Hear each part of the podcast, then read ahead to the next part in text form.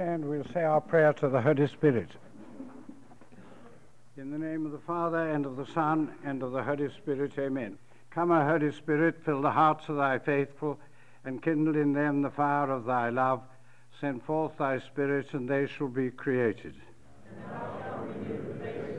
Hail Mary, full of grace, the Lord is with thee. Blessed art thou among women, and blessed is the fruit of thy womb, Jesus.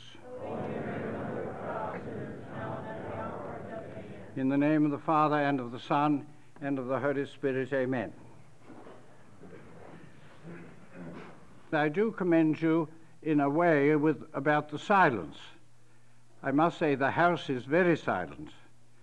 And in the grounds here, I remember, there always seems to be a certain amount of talking due to the, the staff who serve us at meals, who are very saintly and admirable at their jobs, and they have to put in hours and hours and hours while we're supposed to be praying. I don't know what they do, uh, but you they ought to be atheists by now because they have such a long time waiting between meals. And therefore, I think you hear laughter in the background, and it's only because uh, such wonderful people are having a time off. I think we ought to try not to talk in the passages and but I stress to you silence because I do think it affects more people than you know. How many of us, if we were disturbed at night, or if we want to read and somebody comes and yaks next to us, would in most cases not go back to the same place again? And therefore, in a way, this house is so beautiful and so well run, and the staff are so good uh, that I'm sure, and I feel you have done that. I was astonished when you all stood outside the dining room, which wasn't apparently opened. Uh, you couldn't have been more quiet if you'd been a group of angels. The only people I've seen more quiet in that case was in Louisiana when a great snake was found on the staircase while we were saying the rosary. people, the, the Cajuns, etc., went on saying the rosary without a pause while three captains dispatched the horrid animal with sticks. I never saw so funny. Not a single person stopped saying Hail Mary, Holy Mary, Hail Mary, Holy Mary. but they're different down south. Well, now, uh, uh, again, I'm worried. It's partly my own fault in the retreat uh, because as I'm re- being recorded, and I did choose a completely new subject, uh, therefore, that's why I've had to spend so long uh, preparing it. I've spent nearly a month getting the material together. Then, uh, when I get here, I have to see how, which things to put in so as not to take more than half an hour for the tapes. And if the people in the years to come are going to listen to the saints, I want to be sure they listen to the right ones. and also that they have a, a fair mixture.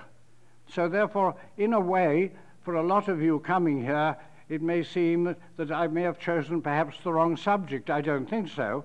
But it is a change from thinking of sin and pouting and how to go to confession and all the things we normally worry about to suddenly think about holiness. Cardinal Newman, again, I keep on quoting him, he has a marvelous statement. He says, talks about the mirror in the bathroom.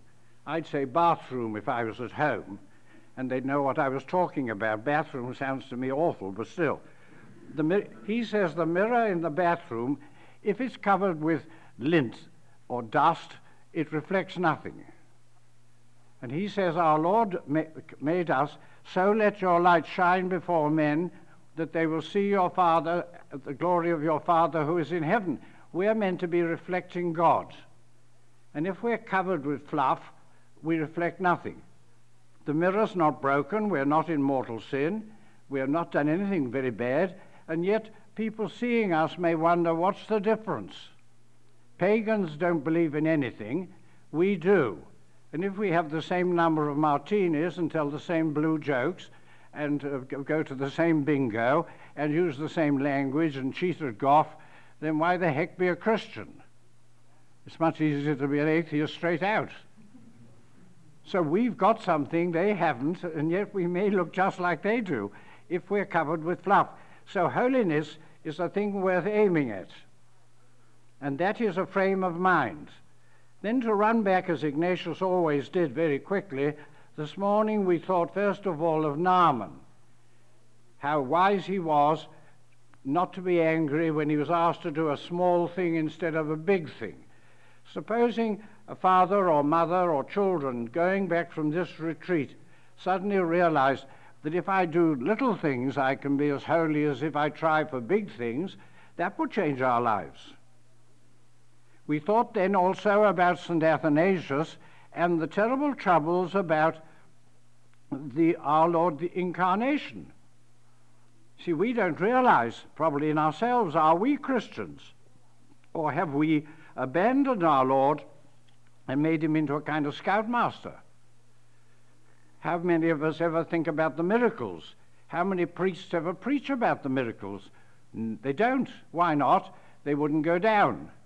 Where Cambodia or the year of the decrepit, or whatever they're called, or the geriatric movement, goes down. Freemasons and all the other people love they they love all these chaps in wheelchairs being pushed into toilets. That's sort of real good works. But the atheists can push a wheelchair as good as anyone else. You don't need to be a believer in order to only think of that. So, therefore, in a strange way, priests don't talk about miracles. We all tend to hedge away from confession. We call it reconciliation. That sounds better. It's a ridiculous word. Reconcili- reconciliation means that both sides give way a little. So that, like, it's what Kissinger's always trying to do in the Middle East.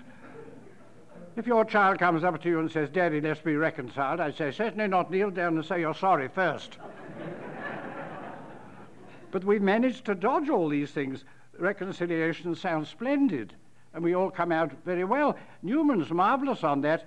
He says, you know, and Dr. Menninger agreed with him, if you use abstract nouns, you remove all guilt. If you say, who takes away the sins of the world, then you know I've, I've added a few myself. If you say, take away the sin of the world, then you feel that's all these other buggers have done that. And it's, very, it's very interesting. In the, uh, St. John said sins, and now the Gloria says sin. It's getting very Episcopalian. no, it's often interesting to see how we've got to defend our faith. So, therefore, am I really entirely, or am I a Christian? Cardinal Newman, for many, many, many years, he was kept out of the church by devotion to Our Lady. He regarded it as idolatry, like so many Protestants. Then, as he got nearer and nearer to the church, he became, came to love her more. And when he became a Catholic and when he wrote his famous book, The Development of Doctrine, in the room next to where I live, when he came to that, he suddenly pointed out Protestants who don't like Our Lady it's because they don't believe her son was God. That's what he did. You can say marvelous things of Jesus. You can say that he was a saintly man chosen by God. You can say that he's the king of the world. You can say that through him all things were made. You can love Christmas. You can go right up to the very top. If there's an inch of difference between God the Father and God the Son, then Our Lady is not the Mother of God. She's the mother of the vice president.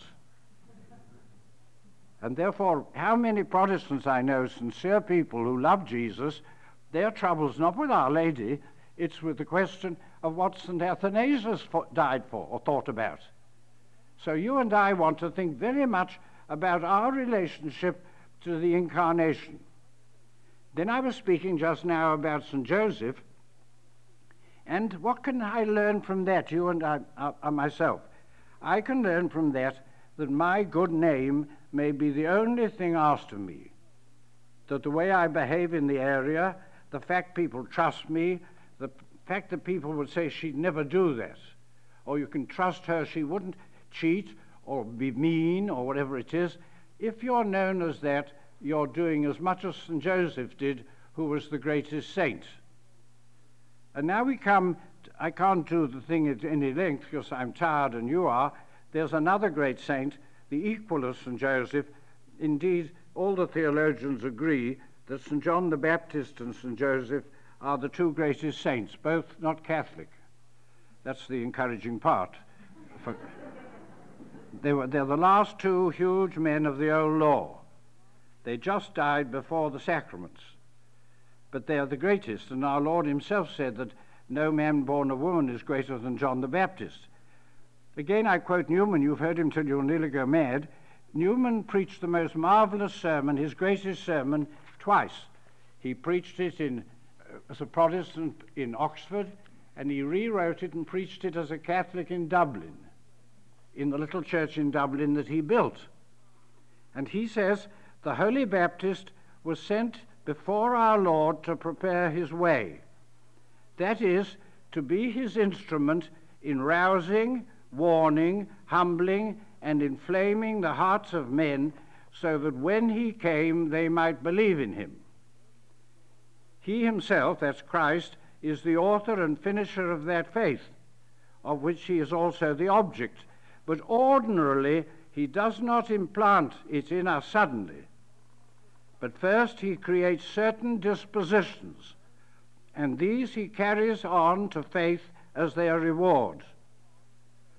When then he was about to appear on earth among his chosen people and to claim for himself their faith, he made use of St. John the Baptist, first to create in them the necessary dispositions, and therefore it is that at this season, when we are about to celebrate Christ's birth, we ought to commemorate again and again the great saint who was his forerunner, as in today's Gospel, lest we should forget that without due preparation of heart, we cannot hope to obtain and keep the all important gift of faith. The whole sermon is marvelous, but I won't go on with it. John the Baptist's one job, and it's our job too, that God rarely gives the faith unless to people who are disposed. I said to you today that when our Lord, when God was going to send his only Son on earth, he didn't want to appear a dictator. He wanted any man, any woman, frightened or anything, to be drawn to him.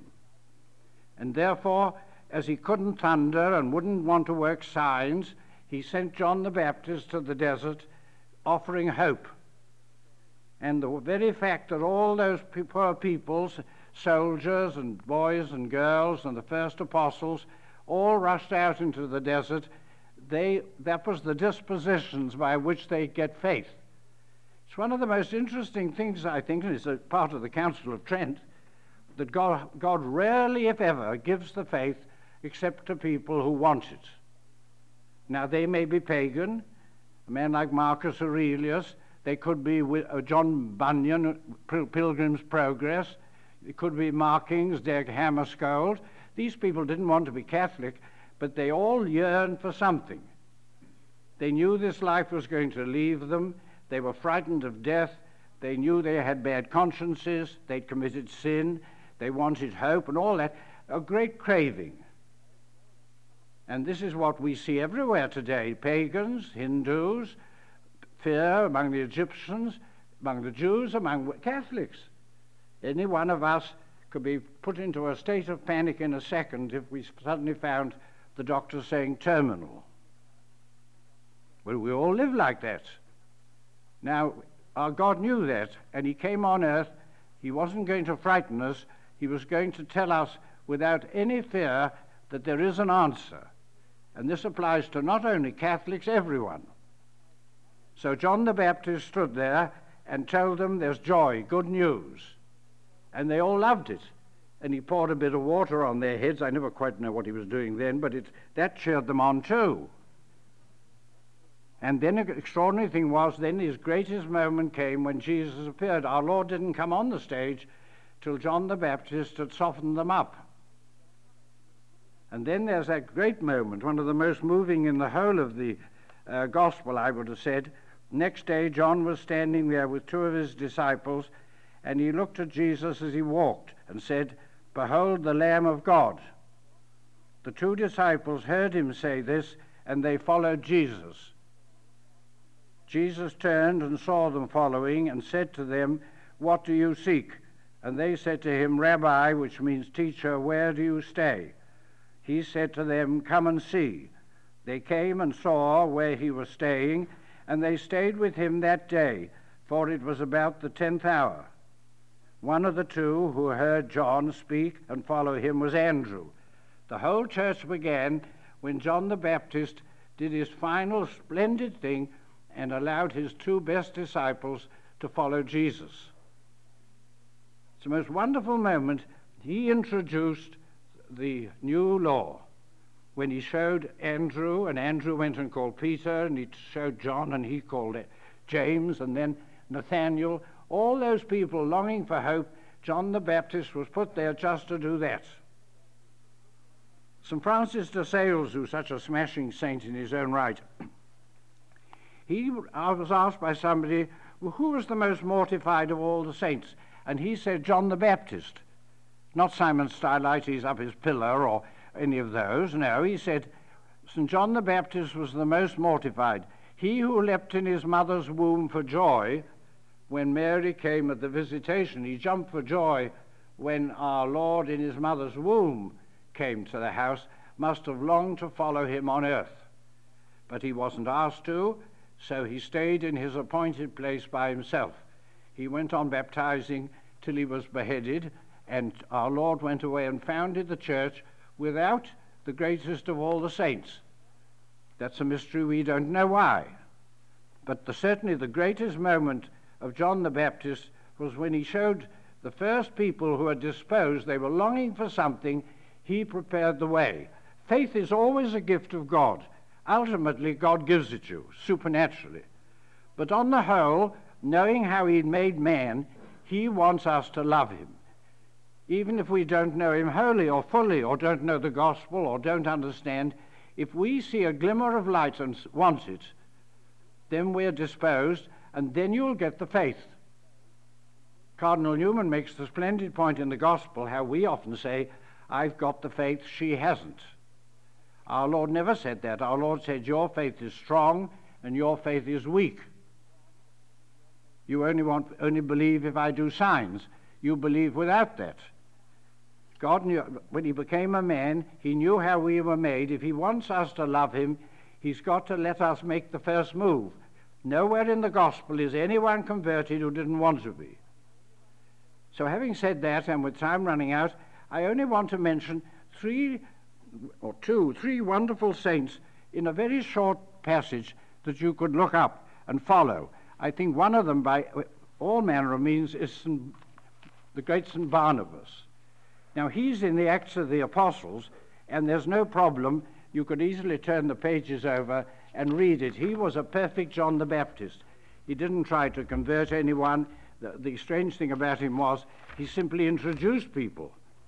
Barnabas' name, as we know, was son of encouragement. Just supposing, like man, the man for all seasons, people round about you said, Oh, I like Joe, he's always encouraging.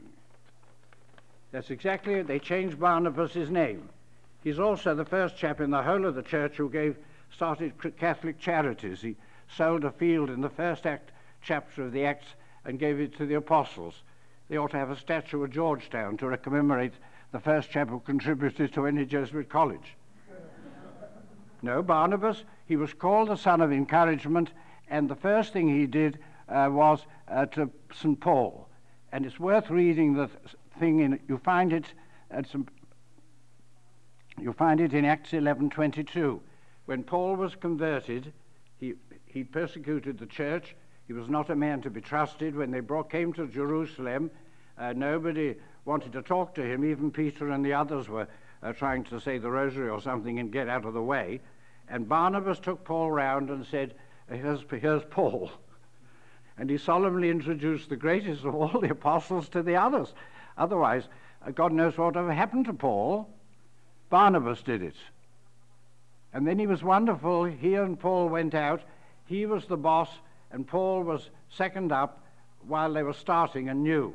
But the moment they got to Antioch, they changed orders, and then Paul took command, and Barnabas stood down. You could say that Barnabas, he had a row with Paul later, but they made it up. But you could say in a strange way, like John the Baptist, Barnabas had one job in the church, was to introduce Paul. Another wonderful saint I like to mention, because this is what he did always, was St. Philip Neri, who we never think about today, an extraordinary saint. Philip Neri was for 10 years with the Dominicans. He was a boy at Florence. He was educated in St. Mark's Monastery, that beautiful place where Fra Angelico's great picture of the Annunciation is on the dormitory wall.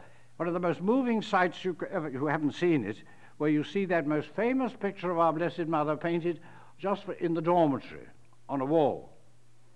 He was 10 years with the Dominicans, and then he packed off and did 10 years with the Benedictines at Monte Cassino. He didn't become a Benedictine, but he lived in the caves there, went and sang office and banged his chest and was uh, duly liturgical. Then he went off to Rome and just thought he'd be a priest and decided not to be. And then he went and lived in the catacombs for 10 years. He and went round all day taking parties. That's all he did. He collected all the tourists in Rome and took them round the catacombs, and he did that for 10 years. And then eventually someone, then he met St. Ignatius. It's rather funny, he met the whole lot, a whole bang lot of my retreat all in one day. St. Uh, Dominic he loved, but he didn't want to be a Dominican. Benedict he loved, but he didn't want to be a Benedictine. Ignatius he loved, and I think so. Cardinal Newman suggests for one moment he thought of being a Jesuit. Why? Because he just read the first letter of St. Francis Xavier from India, and he thought, I'll go to India. But he went to confession to a Benedictine who said, No, Philip, your India is Rome. And so he stopped being a Jesuit. Though Ignatius and, and uh, Philip Neri were like that. Charles Borromeo, Camillus de Lellis, hundreds of saints knew him. So he lived in Rome. He never went further than the basilicas of Rome for 50 years. He became a priest eventually, and then he found a club for old priests where there were no rules, so he joined it. he was so glad to be totally free and yet in a family. And this strange little community turned into the Oratorians.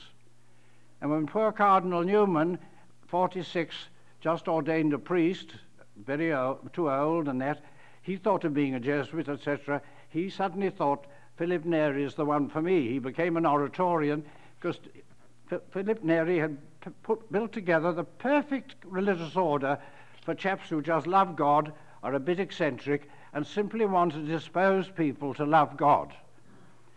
Philip Neri went round Rome for 50 years. He did nothing but call on all the shopkeepers, all the warehouses. Um, then he started a music society, for the, that's where the word oratorio comes from. Palestrina was one of his first disciples, and he just was, well, he became the patron saint of Rome by election. He had no rules. He was only became superior when he was about 70 and just about to die. then they made him boss for the last few minutes. And he's the most extraordinary saint. And on the day he died, he heard confessions the whole morning, he heard confessions the whole afternoon, and then he went had supper. Then he came, heard confessions uh, for the priests and others who would be saying Mass the next morning, which was Corpus Christi. Next morning he dies. And Father Faber, an Oratorian, the, one of the worst poets in the world, I should think, wrote a marvelous hymn to St. Philip, dying on the feast of Corpus Christi, and, and the, the fathers still sing it on St. Philip's feast. I must say they all laugh. It says his face was grey, his eye was dim, the feast had proved too much for him. so St. Philip Neri is another super saint. You could say all he did, everybody who met him, sinners, everybody, talked to them. He had only one aim in mind, and that was to dispose people. You and I can't convert anyone. No arguing, nothing, you never know. Nothing you say will make a person come into the church. All I can do is that I can so dispose them to know that there's hope, that then suddenly, when our Lord gives them a chance, they'll snatch it, as did the crowd who went to see John in the desert. And I'm going to end with a last, just time, the last famous letter which moved me. I've done it once before on a record. I think it's the most moving letter in the whole of Christian literature. It's the instruction which Father St. John de Brebeuf wrote to the young Jesuits who were volunteering to come from Canada, from France to Canada, how to win the Indians. And this is what they all read, and some of them were martyrs. I've never read a thing better describing what you and I ought to do, even among the Red Indians of Maryland, white or otherwise. Instructions for the fathers of our society who shall be sent to the Hurons. You must be, have sincere affection for the savages, the veteran counseled. To conciliate them, never make them wait in embarking. Have a tinder box to light their pipes and fires for them. Eat their sagamite, although it may be dirty, half cooked, and very tasteless. Eat all they offer and when they offer it. Do not carry water or sand into the canoe. Do not be troublesome. Do not ask too many questions. Do not criticize. Be and appear to be always cheerful. Make presents to them of pocket knives, fish hooks, colored glass beads. Do not stand on ceremony. Wear a nightcap in the canoe rather than a broad brimmed hat. Help carry the baggage at portages, if only it be a kettle. Finally, understand that the savages will retain the same opinion of you in their own country that they have formed on the way. And one who has passed for an irritable and troublesome person will have considerable difficulty afterwards in removing this opinion. You have to deal not only with those of your canoe, but also, if I may say it, with the, all the inhabitants of the country. You meet some day one and some other day others, and they do not fail to inquire from those who brought you what sort of man you are. It is almost incredible how they observe and remember even the slightest fault.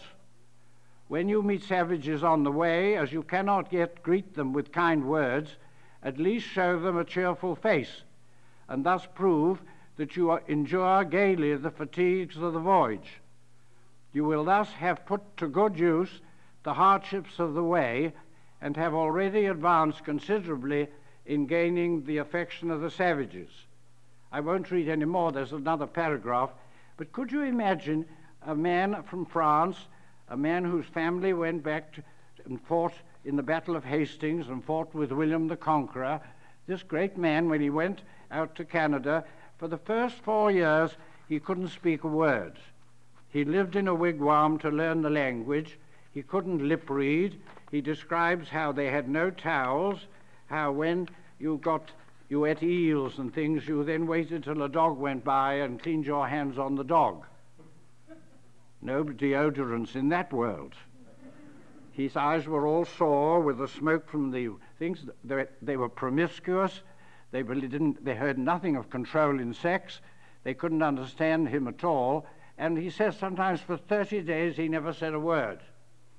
And then you'll find in his book, gradually, when he learnt the language, he noticed that though they were barbarian and savage and killed and scalped people, they had consciences. And then he began to work on that. And by the time he was martyred, I think he had 17,000 converts in his parish. The superior of this house and myself have both been to Midland, and it's the most marvelous shrine. Lourdes, I don't think, compares with it. You see the river miles away even today. You see the little fortifications, the Indian cemetery. You see where the pre- priests kept their canoes. And then you see his village. And when they dug up the grass the other day excavating, you can still see the ashes where the Indians burnt him.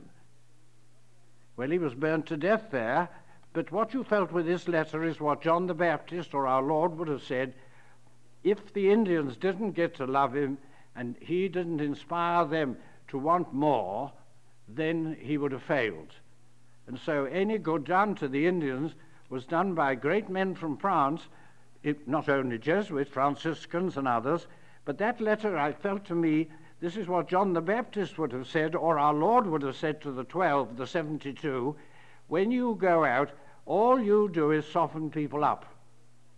By your kindness, by your example, not arguing, etc., I've got, like John the Baptist, to dispose them. once they've got any slightest wish that, or realize there's something more than sin that will be pleasurable, once we make them see that there's happiness, then they'll want it, and then our Lord will always give it them. So our apostolate is very much like John the Baptist, and like St. Philip Neri, we can't go to India, but we can do it in Maryland.